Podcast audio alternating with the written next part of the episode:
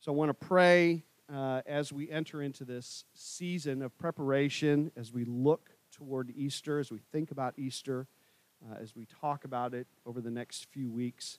Uh, just wanted to offer up a prayer that will kind of help us enter into this season. So, will you pray for me?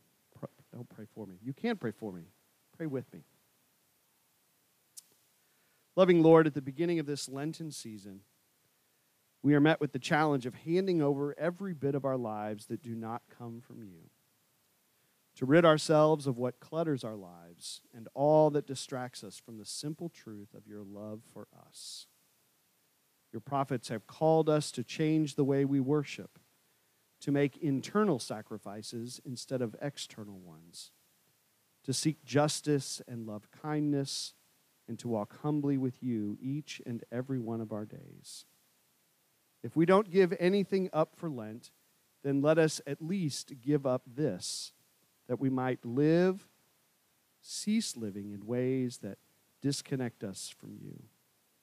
For every one of our steps is like a circle around your temple. Perhaps this Lent we can give up our way and give ourselves to your way for us. So lead and guide us on this Lenten way May we walk with Jesus toward the hill just outside of Jerusalem.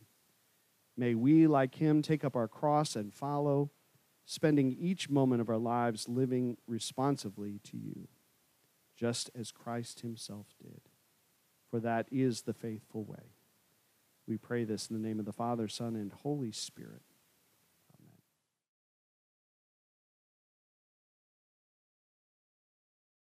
So, this first Sunday in Lent, our reading comes from the Gospel of Mark. In fact, we're going to be hanging out in Mark for a little bit. I think we'll move over to the Gospel of John later in Lent, but we're going to start with Mark chapter 1 today, looking at verse 9 through 15. Listen now for a word from the Lord, a fresh word from the Lord, because you probably heard this before. In those days, Jesus came from Nazareth of Galilee and was baptized by John in the Jordan. And just as he was coming up out of the water, he saw the heavens torn apart and the Spirit descending like a dove on him. And a voice came from heaven saying, You are my Son, the beloved. With you I am well pleased. And the Spirit immediately drove him out into the wilderness. He was in the wilderness 40 days, tempted by Satan and he was with the wild beasts, and the angels waited on him.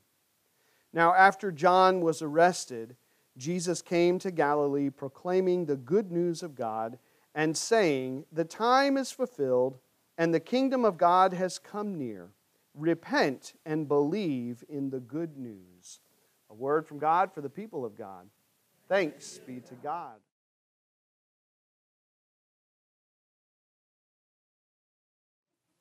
Let's pray. Lord, may the words of my mouth and the meditations of our hearts be acceptable and pleasing to you, O Lord, our rock and our Redeemer. Amen and amen. All right, show of hands. I may be showing my age here. Show of hands. Who remembers the Matrix? Yeah.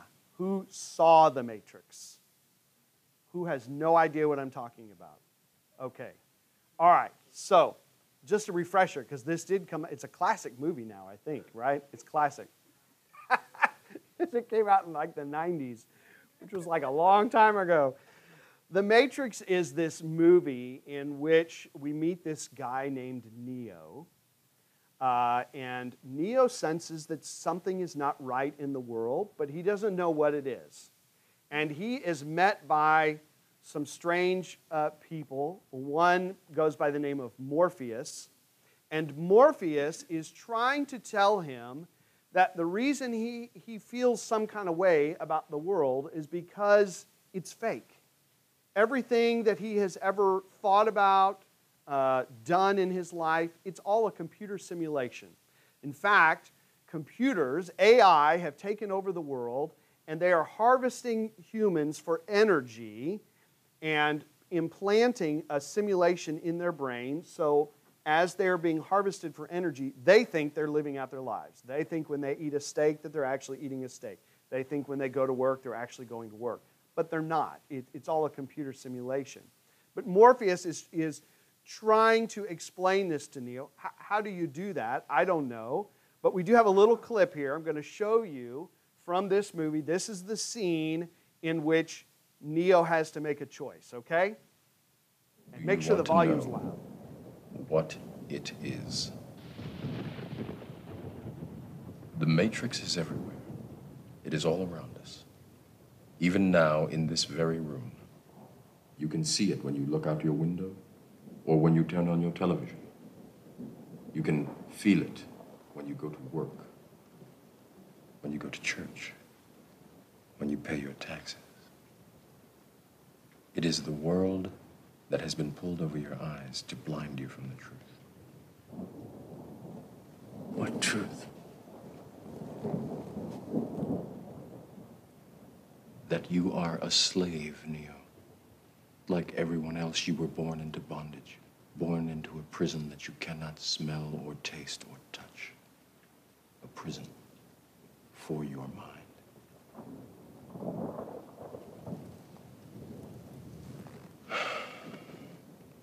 Unfortunately, no one can be told what the Matrix is. You have to see it for yourself.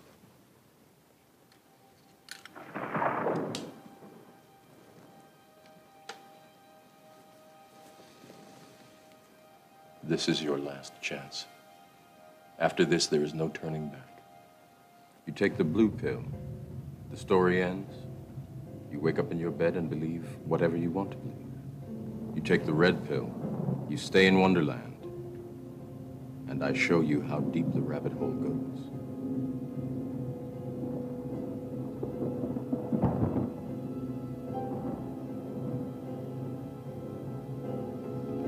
Remember, all I'm offering is the truth, nothing more.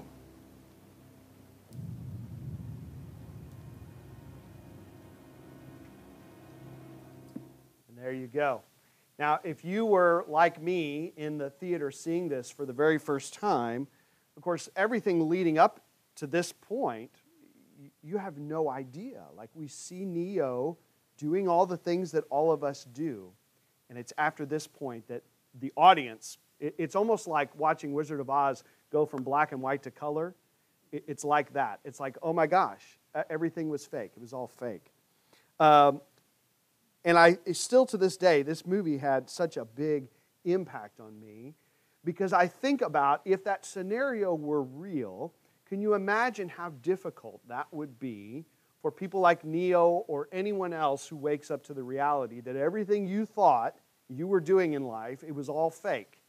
Can you imagine how difficult it would be for people like Morpheus who feel a sense of calling to go and help people wake up to the reality that the real world, that this is a computer simulation, that this is not the real world. Incredibly difficult. Uh, and, and, and Morpheus says, you know, this, this line in there that, that unfortunately no one can be told what this is all about. You have to see it and experience for yourself, right? Because he understands words are going to fall short. No matter, no matter what I tell you, the matrix is in this room. You can feel it. You can feel it when you go to church. You can feel it when you pay taxes. That still doesn't tell you what it is. You have to experience it. And I think, you know, if the Gospels were to be rewritten with a modern twist, or if, if the Gospels were being written right now in light of stuff like this that has gone on, then I wonder if Jesus might look a little bit like Morpheus. Is that, is that bad to say? I don't know. Is that bad? What I mean by that is this that Jesus felt a calling. His entire ministry was based around this idea of waking people up to the reality of the kingdom of God, or the kingdom of heaven, or simply the kingdom, as he sometimes called it. This was his mission.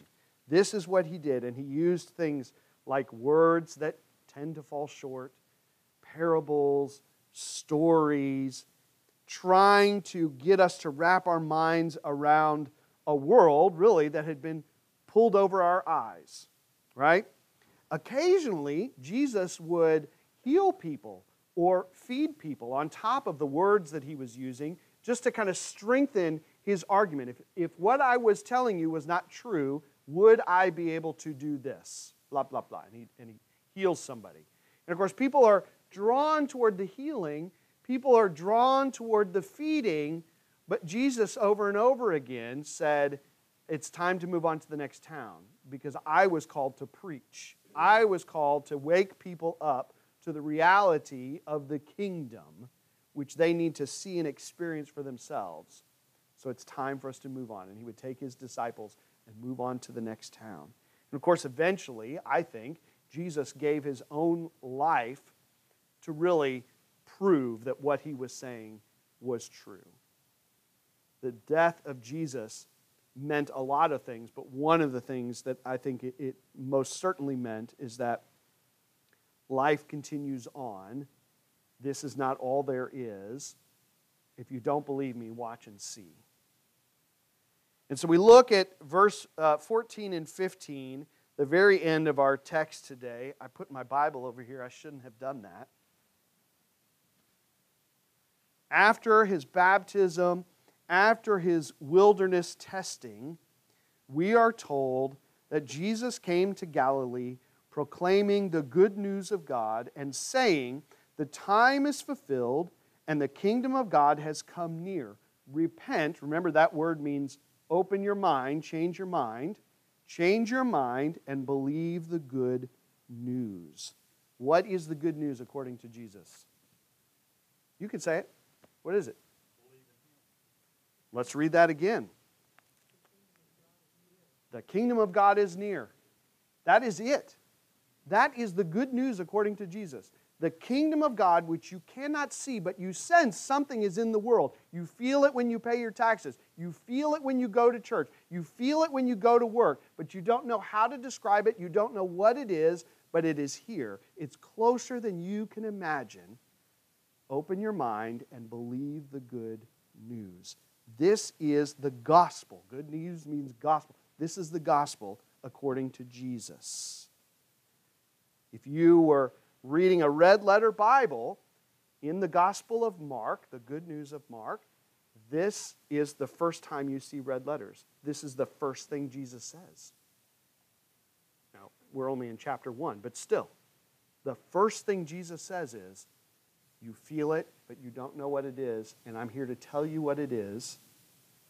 And you need to expand your mind, expand your thinking, and believe the good news the kingdom has drawn near. And I can't help but wonder if we have screwed that message up. I wonder if we have added stuff to it that Jesus didn't add. I wonder if somehow we have changed this whole thing into escaping planet Earth to go to some afterlife rather than finding the life that Jesus said is available for us right here, right now, right where you stand. Have we done that? And I wonder if we were to get back to Jesus' central message no frills, just the simple good news according to Jesus, would that transform Christianity? Could that revitalize Christianity today? We see people in droves leaving the church, rejecting whatever stuff we've added to the gospel, rejecting the institutional church. Yeah, I believe in something, but I'll just figure that out at home. I don't need to be in a church. And I wonder if we were to rethink the gospel message of Jesus and get back to it, if it might transform Christianity as we know it. Jesus said, you know, when you have new wine, you don't put it in old wineskins, right? because the new wine's going to ferment and it's going to expand, it's going to burst those old wineskins. You need to find new wineskins to hold your new wine. What is the new wineskins that we need today in 2024 to recapture uh, or hold what for us may be new wine? I mean, Jesus was preaching it 2,000 years ago, but maybe it's rediscovered new wine for us. How do we recapture this? How do we contain it? How do we carry it out into the world? I love how Morpheus offered Neo two choices because really, uh, even in the Matrix, there, there's no forcing here, right? It's got to be a choice. It's got to be a choice. But here's the two choices he offered him. Look, you can take the blue pill and you can go back to your normal life and you can believe whatever it is you want to believe. Or you can take the red pill and you can follow me and I will show you something you never thought you'd see. And it's going to blow your mind. But you have to make the choice, and once you make that choice, you can't go back.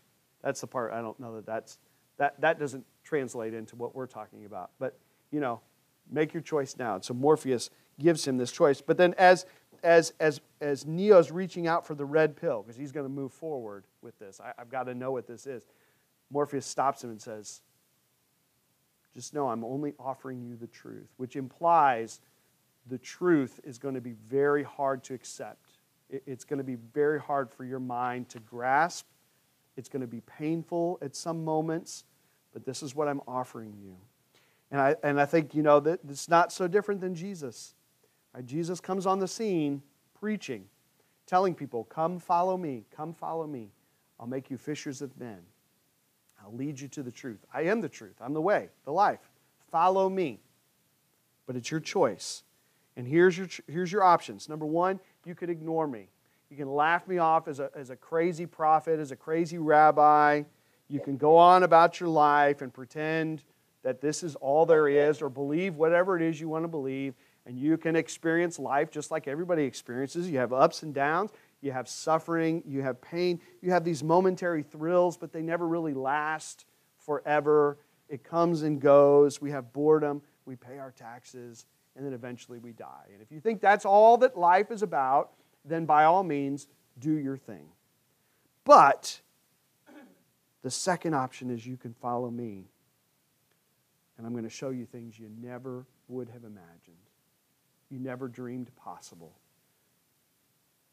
That the reality that you think you see is not actually the reality because the kingdom of heaven has drawn near and it's right here, right at hand in Luke, he says it's actually within you. But then Jesus' invitation also comes with a warning. It will not be easy to accept all that I will lead you into. It will not be easy to face the truth that I will give you. And in fact, it's going to cost you something. What is it going to cost you? It's going to cost you your very self, your very sense of self course, Neo had to give up all that he thought was his self. His job was fake. It wasn't even a, it wasn't a job. He wasn't working. He wasn't doing anything. It's a computer simulation. The steak that he was eating wasn't a steak, right? You have to give up your sense of self to go into this invisible reality that Jesus says is right at hand. And so the next few weeks, as we go into Lent, as we march on toward Easter, I think Jesus is asking us to take the red pill today. Right? We've been through a lot of Lents. We have seen a lot of Easters. And maybe they all start to kind of blur into the same thing, and nothing is ever really different. And Easter arrives, and we say, He's risen, He's risen indeed. Yay!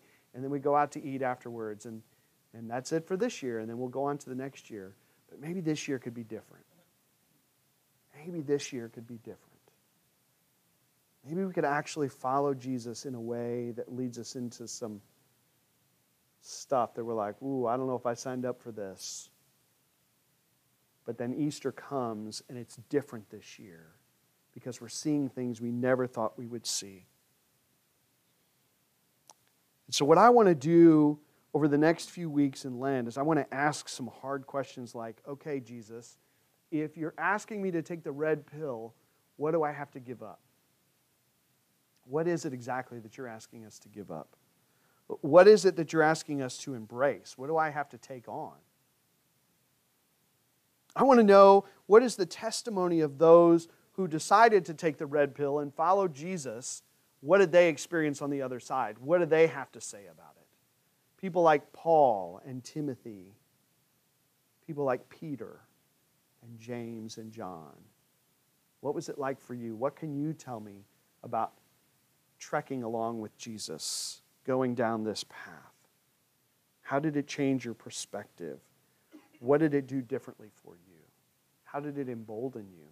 How did it take away your fear?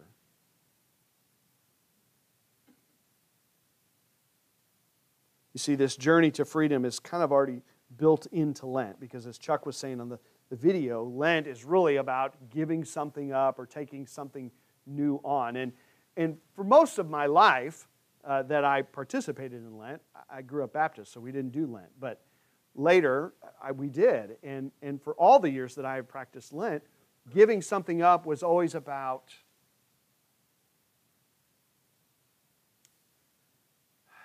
it wasn't about pleasing God. I knew that if I refrain from eating meat, whatever, that, that, that doesn't change how God feels about me. But I, I think I thought that, well, maybe it, uh, I don't know. Maybe, I thought maybe it, it did please God in some sense that He sees me putting in the effort. He sees me putting in the sacrifice. He still loves me, but, he, but He's like, hey, you're doing extra good. Good job, kid, you know? But now, ah, it's changed for me. It's changed. Now it's about it's about Jesus saying there is a reality that you cannot see until certain things are out of the way, and until you can train your mind and your heart to let go of some of these things, you'll never see it. And that you're still loved. You can still follow me, you know, but I want you to see what I'm talking about. I, I want it to be more than just words and parables. I, I want you to see it. And so this year, I feel like Lent is this chance to really think about well, why am I doing these things?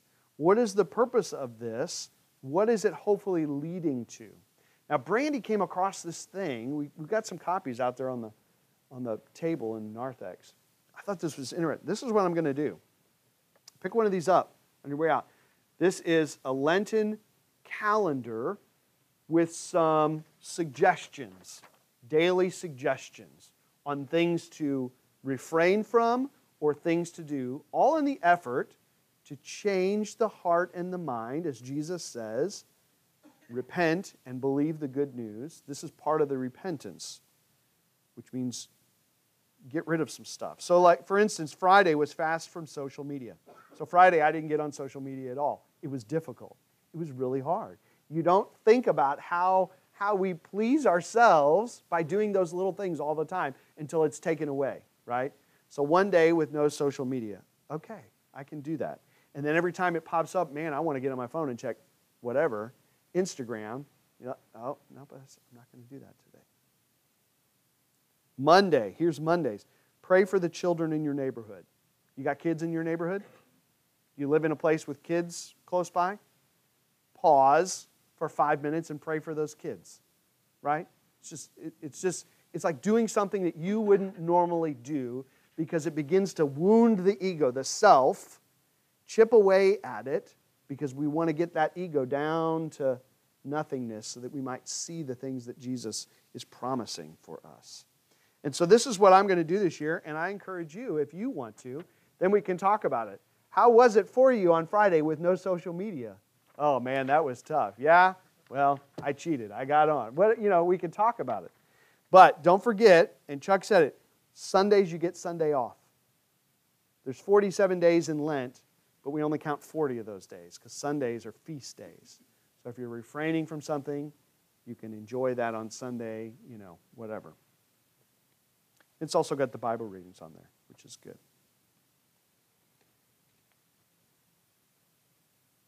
I think Jesus is inviting us to follow for the next 40 days. At least that's how I'm looking at Lent this year. And I, and I wonder, I know this is silliness with this matrix stuff, you know, but this idea of I'm offering you a red pill or a blue pill, and, and you can choose.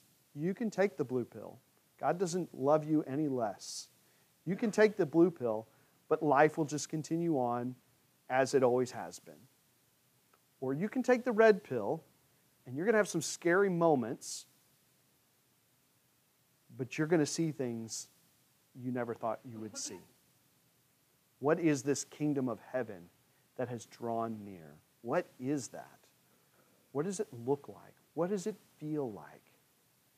What does it feel like when the Spirit comes in and opens something within you that you enter into that space?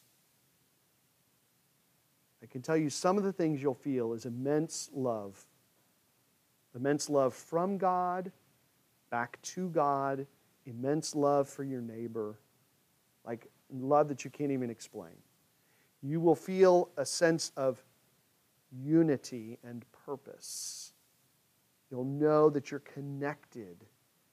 That all of these image bearers out here, you are connected to them. The creation itself, we are connected to it. These are just some of the things. But words fail. Words fail. But I'm asking you today, I guess, if you'll take the blue pill or the red pill. And if you decide to take the red pill, can we do this together? Can we talk about what kinds of things are you experiencing? What kind of dreams are you having? What's coming up for you in your morning readings that's striking you different? That's, that's the opening. That, that, that's the kingdom of heaven opening up to you and you sensing stuff that you've never sensed before. This life, Jesus promises, is available to us right here and right now. You don't have to wait to die to see it. You don't have to wait till you breathe your last breath. Jesus says it's all here. But he also says, but count the cost. Count the cost. It's awesome, but it costs you everything. I promise it'll be worth it in the end. Let's pray. God, what, uh, what a choice. Um, what a choice. How, how have we mangled your gospel message and made it about more things or something more or added stuff to it? And yet, your invitation is clear we can read it in the red letters themselves. Rethink everything because the kingdom is right here at hand. Change your mind and believe the good news. We want to we want to change our mind and we want to believe it. We want to see it. We want to follow you. But at the same time, I'm kind of scared about what you're going to ask of me what it's going to cost me. I'm a little bit scared about what I might have to take on or embrace. But yet I know that blue pill life just doesn't satisfy. And maybe that's why you would say things like you would offer bread that would satisfy eternally, that you would offer water that would quench our thirst eternally. Give us that. That's what we want. But also give us the will to say yes, the motivation, the desire to lay it down and let you have your way with us. That's a hard prayer, God. In Jesus' name we pray. Amen.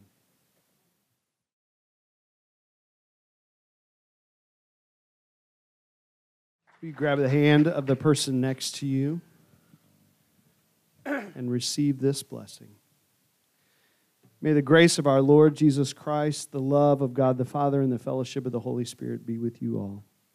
May you know that you are perfectly loved, completely forgiven, uniquely empowered, and that you are surrounded in and through, shot through with the kingdom.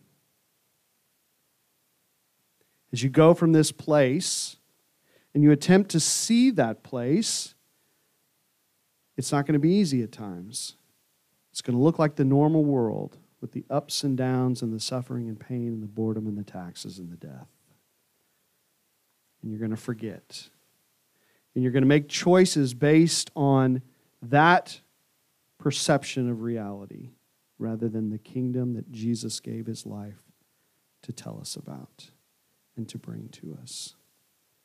But even in those moments, doesn't change how God feels about you. Doesn't make God love you any less. There's no good thing that you can do that make God love you any more because God's love for us is perfect.